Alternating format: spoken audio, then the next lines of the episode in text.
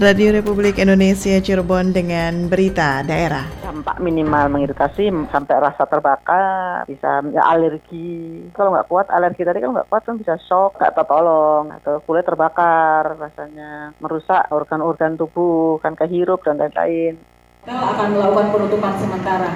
Jadi pada kesempatan ini kami akan sampaikan bahwa adalah benar kondisinya seperti itu. Mengapa kita melakukan kegiatan tersebut adalah kita dari keluarga besar Grage Group eh, dalam rangka mendukung upaya pemerintah dalam usaha pencegahan penyebaran virus corona.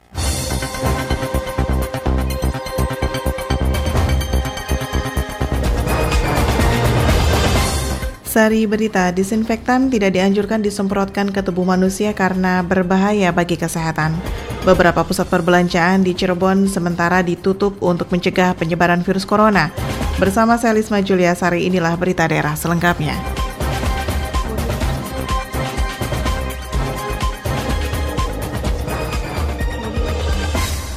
Disinfektan tidak dianjurkan disemprotkan ke tubuh manusia karena berbahaya bagi kesehatan. Selengkapnya dilaporkan Alex Sunardi. Penyemprotan disinfektan ke tubuh manusia tidak dianjurkan dalam ilmu kedokteran karena bisa membahayakan bagi kesehatan.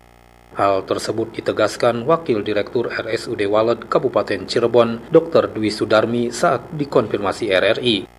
Menurut Dwi Sudarmi, dalam upaya mencegah penyebaran virus corona yang dari hari ke hari terus meningkat, masyarakat di Indonesia termasuk di Kabupaten Cirebon ramai-ramai membuat bilik disinfektan untuk disemprotkan ke orang yang akan melintas di wilayahnya.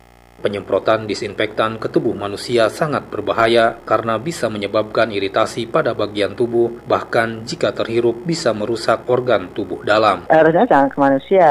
Dampak minimal mengiritasi sampai rasa terbakar, bisa ya, alergi. Kalau nggak kuat alergi tadi kan nggak kuat kan bisa shock, nggak tertolong, atau kulit terbakar rasanya, merusak organ-organ tubuh, kan kehirup dan lain-lain. Ke pernapasan kan kita hirup masuk ke pernapasan, bisa merusak sistem saluran pernapasan, masuk ke dalam tubuh, bisa meracuni hati. Dr. Dwi Sudarmi menambahkan, cara efektif agar tidak terpapar virus corona selain menggunakan alat pelindung diri yang memadai juga selalu membiasakan pola hidup bersih dan sehat. Masyarakat jangan ikut-ikutan membuat bilik disinfektan yang disemprotkan ke tubuh manusia sebab yang lebih efektif jika disemprotkan ke lingkungan di sekitarnya. Alex Sunardi melaporkan. Mendengar berikut komentar masyarakat mengenai amankah disinfektan bagi kesehatan manusia yang berhasil dihimpun RRI. Menurut saya, penyiraman disinfektan ke tubuh manusia, menurut yang saya tahu dan literasi yang ada, dan juga informasi-informasi dari beberapa media, memang disinfektan itu kurang efektif untuk membasmi virus pada tubuh manusia, tetapi hanya untuk bakteri. Menurut saya tidak ada salahnya juga untuk tindakan pencegahan atau tindakan antisipasi, selama itu berguna bagi kesehatan. Karena dalam eh, keadaan seperti seperti sekarang ini usaha apa pun dilakukan oleh masyarakat kita agar tidak terkena atau tertular COVID-19. Kalau menurut saya Mas ya kalau saat ini banyak sekali masyarakat atau juga beberapa perkantoran yang memakai cairan disinfektan itu untuk bisa mencegah penyebaran virus corona. Namun untuk penggunaan cairan disinfektan kalau menurut saya kurang efektif untuk bisa melindungi manusia dari virus COVID-19. Jadi untuk cairan disinfektan itu kalau yang saya tahu itu hanya ampuh untuk bisa menghilangkan mikroorganisme yang menempel pada benda-benda mati seperti meja, lantai dan juga peralatan medis dan sifatnya kalau saya uh, searching itu hanya bersifat sementara dan disinfektan ini memang banyak sekali digunakan di dalam proses dekontaminasi yang membunuh mikroorganisme kayak bakteri, virus yang ada di permukaan benda mati. Tapi kalau kalau untuk digunakan pada manusia saya rasa kurang efektif. Pendapat saya soal penyemprotan disinfektan itu wajar-wajar saja sih. Selagi disinfektan itu tidak membahayakan dan benar-benar untuk menghilangkan tidak sampai membunuh tapi menghilangkan mencegah virus corona ini ya bagi saya lumrah lah. Masyarakat mau bikin di apa penyemprotan disinfektan itu lumrah aja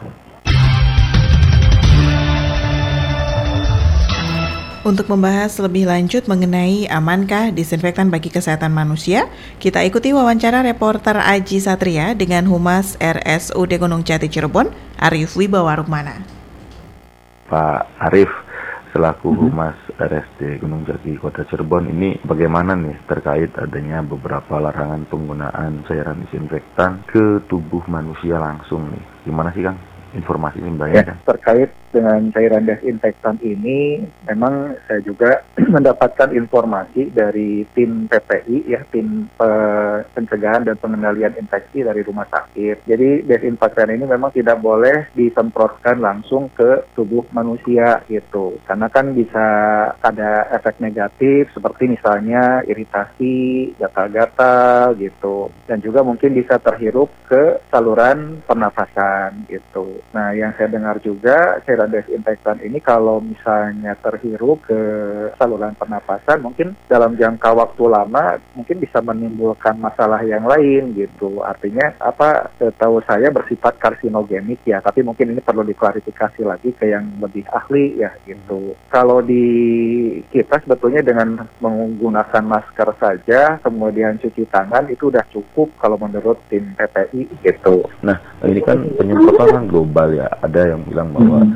Cairan ini digunakan untuk mohon maaf benda-benda mati sehingga nanti uh, virus pun tidak menempel. Nah ini akankah memang seperti itu digunakannya atau bagaimana nih Pak Arif? Memang lebih tepat digunakan untuk benda ya. Kalau ini itu kan virus itu kan bisa menempel di benda di mana saja gitu. Nah mungkin tujuannya untuk benda barangkali ya. Atau misalnya kalau tim medis masih menggunakan APD lengkap keluar dari ruang isolasi mungkin disemprot bisa gitu. Artinya masih menggunakan APD lengkap. Iya gitu. betul agar yang nempel di APD tetap uh, musnah itu. Ya bisa terdesinfeksi nah, gitu ya. Secara keseluruhan untuk SD Gunung Jati sendiri sudah dilakukan penyemprotan disinfektan di seluruh bangunan atau bagaimana nih Kang Arif? Kita untuk penyemprotan desinfektan itu di ruangan-ruangan yang memang terpapar oleh pasien yang terkait COVID gitu ya. Seperti misalnya apa namanya ruang radiologi, ya ruang ronsen itu kita semprot. Kemudian mobil ambulan juga yang dipakai untuk transfer pasien itu juga kita semprot gitu. Hari atau gimana kan? Nggak ada jadwal, ada jadwalnya. Hmm. Itu kita punya tim sanitasi, ada tim sanitasi dan kesehatan lingkungan yang nyemprotnya gitu, yang ngasih jadwal. Jadi uh, konsisten mereka setiap saat uh, memang sesuai dengan anjuran langsung melakukan penyemprotan secara global ya Kang? Iya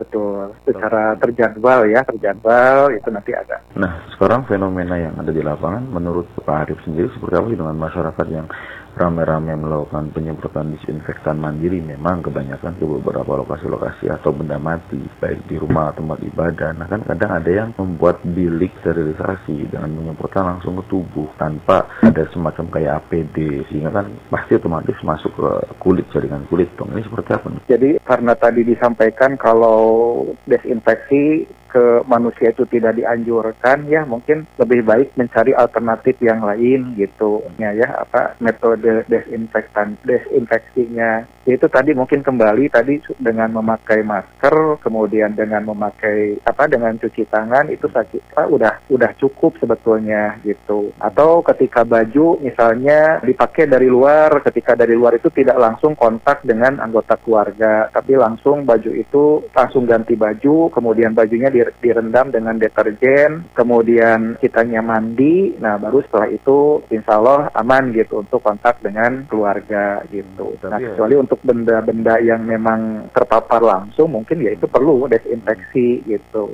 Ya termasuk melakukan penyemprotan di jalanan itu juga tidak apa-apa ya Kang Arif? Atau bagaimana ya? Ya yang penting mungkin jangan sampai terhirup barangkali ya berlebihan jangan sampai terhirup atau jangan sampai juga terkena ke kulit barangkali ya diusahakan sih hmm. barangkali nanti kan iritasi gitu. Kalau iritasi ya mungkin kalau terkena cairan ya mungkin harus secepatnya dibasuh barangkali. Kaitkan dengan saat ini yang telah dilakukan upaya oleh RST Gunung Jati Cirebon, sudah sejauh mana ditangani penanganan terhadap pasien-pasien baik itu ODP maupun PDP maupun informasi ada yang positif Dalam proses penanganan, sama untuk pasien yang mungkin sudah datang ke kita, kan kita punya posko screening gitu ya. Nah posko screening ini memang untuk is gitu, memilah ODP, pasien PDP, pasien apa namanya yang perlu dirawat atau yang tidak perlu dirawat atau yang tidak masuk kriteria. Nah kalau yang tidak masuk kriteria ya paling kita sarankan untuk pulang. Tetapi kalau ada keluhan nanti bisa kembali lagi gitu untuk berkonsultasi. Nah kalau yang ODP tentunya ini kita bekerja sama dengan dinas kesehatan untuk pemantauan pasien di rumah gitu. Disarankan mungkin isolasi 14 hari di rumah gitu. Nah, kalau yang PDP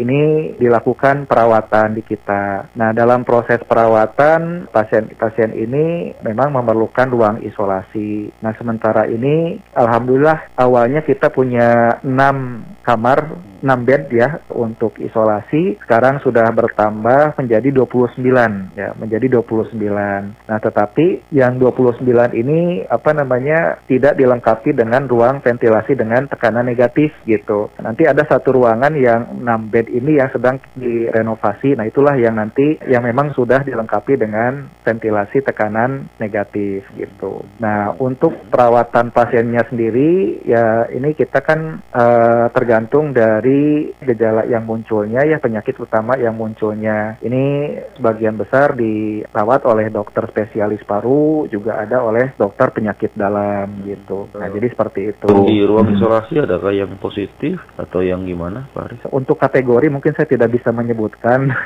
tidak bisa menyebutkan ya. Cuman yang jelas mungkin merujuk kembali ke pernyataan Pak Wali Kota waktu hmm. Beberapa minggu yang lalu ya. Nah, itu mungkin yang bisa dijadikan rujukan seperti itu gitu. Jadi belum ada. Nah, ya belum belum ada itu belum ada hasil tambahan. Ini kan dari pihak rumah sakit untuk masyarakat ya, silakan. Ya. Barangkali untuk masyarakat ya mungkin kita perlu mematuhi himbauan dari pemerintah ya untuk stay at home, tinggal di rumah gitu. Jadi kalau memang tidak perlu-perlu banget keluar rumah ya lebih baik tinggal di rumah. Karena kan kalau kita keluar rumah itu riwayat apa resiko kontak dengan orang lain yang mungkin terpapar COVID itu menjadi lebih tinggi gitu. Ya kalaupun misalnya terpaksa keluar rumah ya mungkin menggunakan masker misalnya gitu. Kemudian ketika pulang ya tadi berarti segera ganti baju, cuci tangan gitu. Nah itu yang pertama. Kemudian yang kedua perilaku hidup sehat dan bersih ya. Cuci tangan menggunakan sabun, kemudian mematuhi etika batuk ya dengan menutup mulut ketika batuk atau bersin ya kemudian juga memakai masker kalau memang diperlukan ya kemudian makanan bergizi jangan lupa gizinya gizi seimbang jangan stres tetap bahagia gitu dan yang paling utama berdoa barangkali ya menyerahkan semuanya ke yang kuasa Oke, baik terima kasih nih mm-hmm. Pak Arif atas waktu berbincang dengan RRI dan mudah-mudahan ya. obrolan kita bisa lebih bermanfaat untuk masyarakat ya Pak Arif. Iya, terima kasih. Sama-sama. Terima kasih. Assalamualaikum ya, warahmatullahi wabarakatuh. Ya. Waalaikumsalam warahmatullahi Beberapa pusat perbelanjaan di Cirebon tutup sementara untuk mencegah penyebaran virus corona atau COVID-19. Selengkapnya dilaporkan Aji Satria. Beberapa pusat perbelanjaan di wilayah kota dan kabupaten Cirebon menutup sementara unit bisnis mallnya sekitar dua minggu ke depan. Seperti Geragi Group dan Ramayana serta beberapa di antaranya ada yang buka tapi tidak full beroperasi. Ratu Sumayani selaku korporat sekretaris dari Geragi Group menjelaskan kebijakan ini merupakan salah satu langkah untuk mendukung upaya pemerintah dalam dalam melakukan pencegahan dari penyebaran virus corona atau COVID-19. Menurut Yani, Grage Group menutup sementara operasional sejumlah unit bisnisnya di wilayah Cirebon dan sekitarnya, yakni Grage Mall, Grage City Mall, Grage Grand Business Hotel Cirebon, dan Grage Resort Sangkan Kuningan. Kebijakan ini akan diberlakukan dari tanggal 1 sampai dengan 14 April tahun 2020, sedangkan untuk unit usaha hotel, penutupan sementara akan dilakukan sampai 30 April 2020 mendatang melihat kondisi dan situasi yang berkembang. Kita akan melakukan penutupan sementara. Jadi pada kesempatan ini kami akan sampaikan bahwa adalah benar kondisinya seperti itu. Mengapa kita melakukan kegiatan tersebut adalah kita dari keluarga besar Grage Group eh, dalam rangka mendukung upaya pemerintah dalam usaha pencegahan penyebaran virus corona. Grage Group mengambil satu kebijakan untuk melakukan penutupan sementara semua unit usaha di bawah Grage Group, yaitu mall dan hotel. Ini berlaku tidak hanya di kota Cirebon saja, tapi di semua kota di mana unit usaha Grage Group itu ada. Khusus untuk untuk di kota Cirebon, kita punya dua unit usaha yaitu dari mall, yaitu Grage Mall dan Grage City Mall Cirebon. Kemudian untuk hotelnya ada Hotel Grage Grand Business Hotel Cirebon dan Grage Resort Spa. Yang semuanya insya Allah kita akan lakukan penutupan sementara selama dua pekan, tepatnya di tanggal 1 sampai dengan tanggal 14 April 2020. Namun demikian kami juga tentunya akan melihat situasi kondisi dari kondusivitas pada saat itu apakah memungkinkan kita bisa membuka kembali operasional. Tapi harapan kita sih sebetulnya semoga semuanya sudah berangsur dengan baik sehingga kita bisa lagi melayani para customer setia kita untuk datang ke hotel, untuk berkunjung ke Grage Mall, Grand City Mall. Tentu itu yang kita harapkan. Kenapa dilakukan penutupan seperti itu? Karena untuk Grege Group sendiri, kita tidak berpikir untuk kepentingan yang semata-mata bicara bisnis.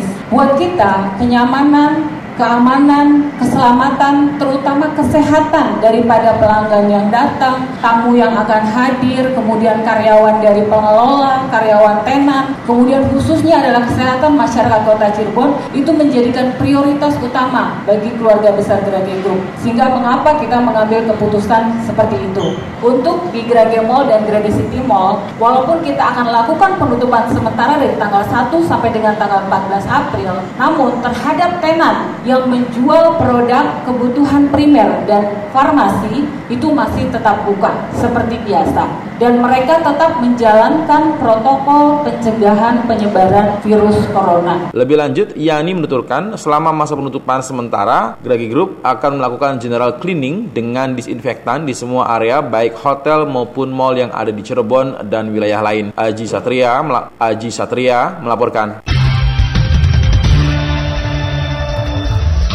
Puskesmas Plumbon Kabupaten Cirebon melakukan pemeriksaan kewaspadaan COVID-19 untuk para santri Lirboyo Kediri, Jawa Timur. Selengkapnya dilaporkan Cece Rukmana. Yang ada maskernya dipakai. Yang sudah cuci tangan, kembali jarak. Berbaris saja ke belakang ya. Anda yang di dalam jangan dulu turun. Ah, sekarang tetap dulu, tetap dulu.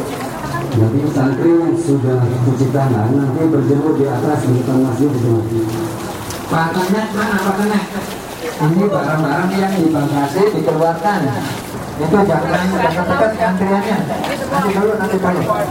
Kasih jarak.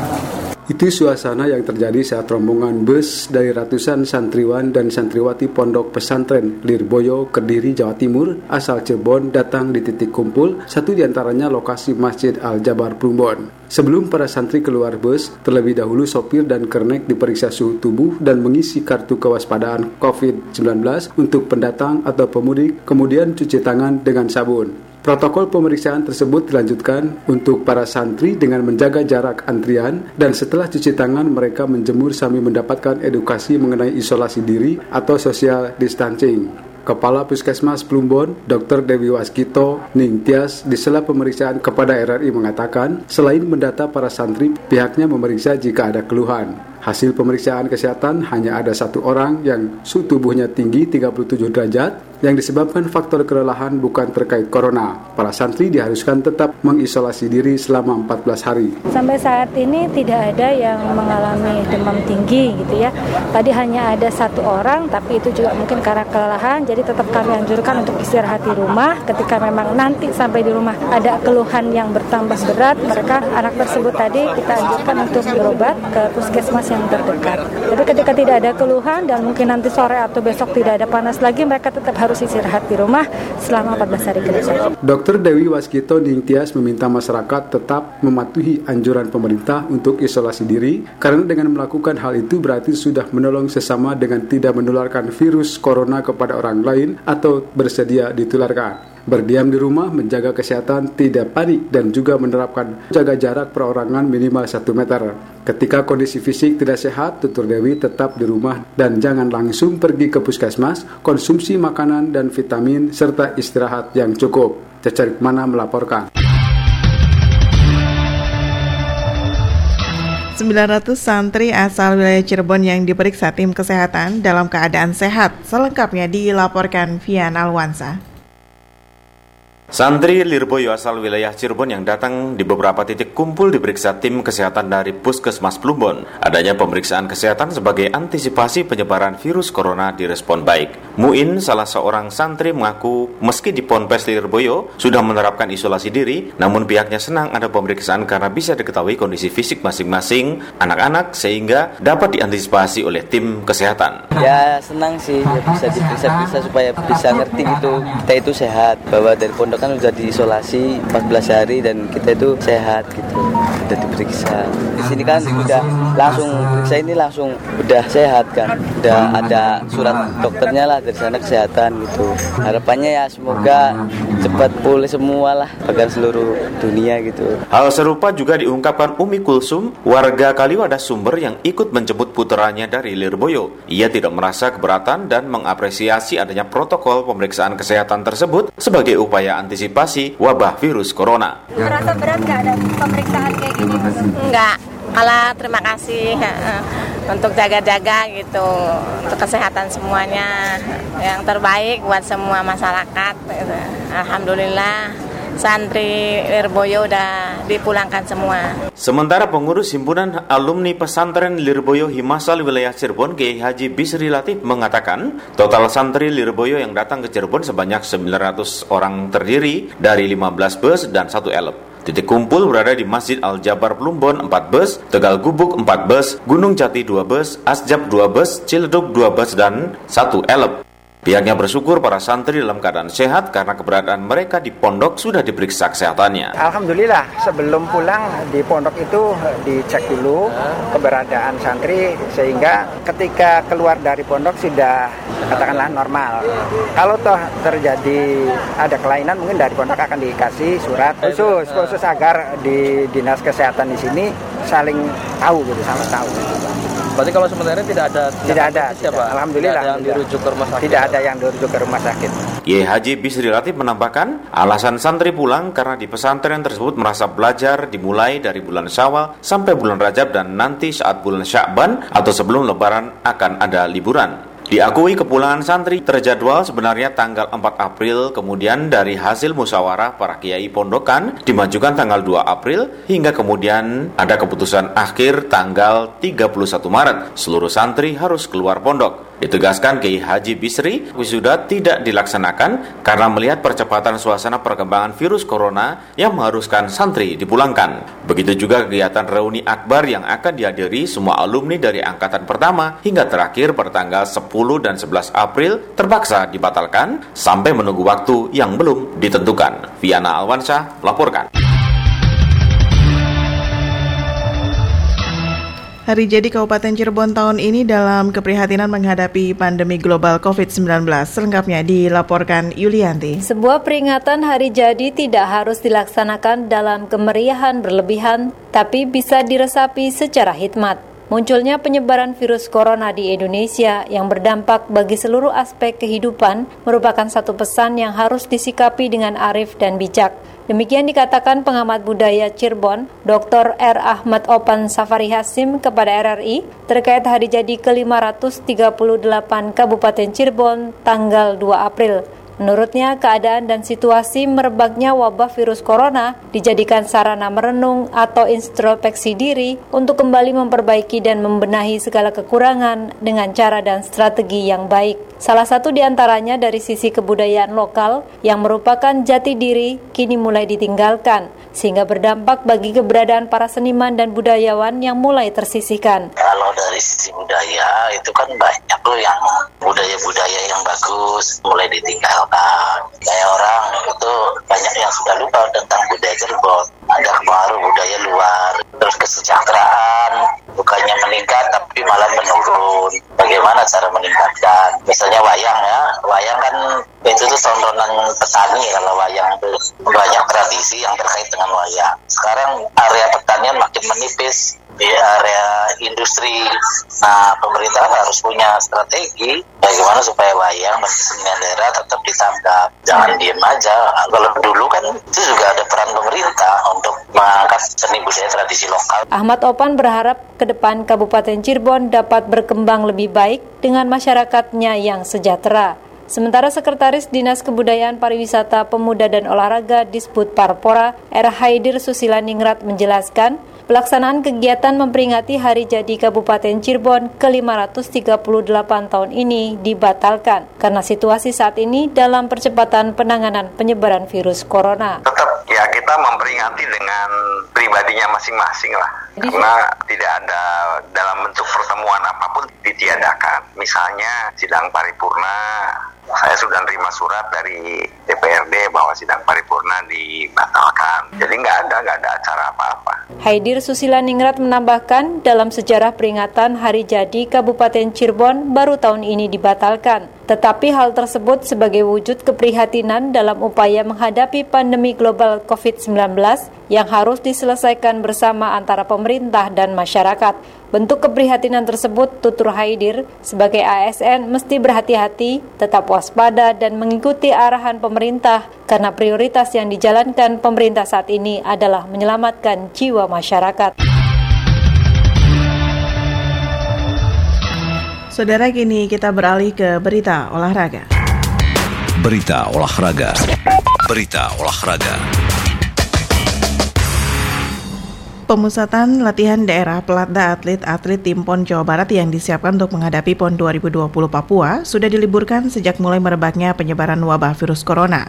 Meski begitu, tidak semua cabang olahraga menghentikan kegiatan latihannya. Salah satunya adalah cabang olahraga pencaksilat yang tetap berlatih di Mes Pencaksilat Jawa Barat di Gor Pajajaran Bandung. Pesilat Kabupaten Cirebon yang merupakan anggota tim Pelatda PON Jawa Barat, Salma Luciana kepada RRI mengatakan, Tim pencaksilat Jawa Barat tetap mengadakan latihan seperti biasa, meski intensitasnya lebih ringan dibanding biasanya. Hal ini demi menjaga kebugaran fisik dan stamina para pesilat agar tidak drop jika harus diliburkan latihan. Pasca latihan diliburkan, awalnya diikuti 20 pesilat, namun saat ini hanya tinggal 9 pesilat karena lainnya merupakan pesilat asal kota Bandung dan sekitarnya yang diwajibkan berlatih mandiri di rumahnya masing-masing. Saudara sekian berita daerah kali ini. Terima kasih untuk kebersamaannya. Selamat pagi, sampai jumpa. Demikian rangkaian berita aktual pagi ini dalam Buletin Berita Daerah Radio Republik Indonesia Cirebon.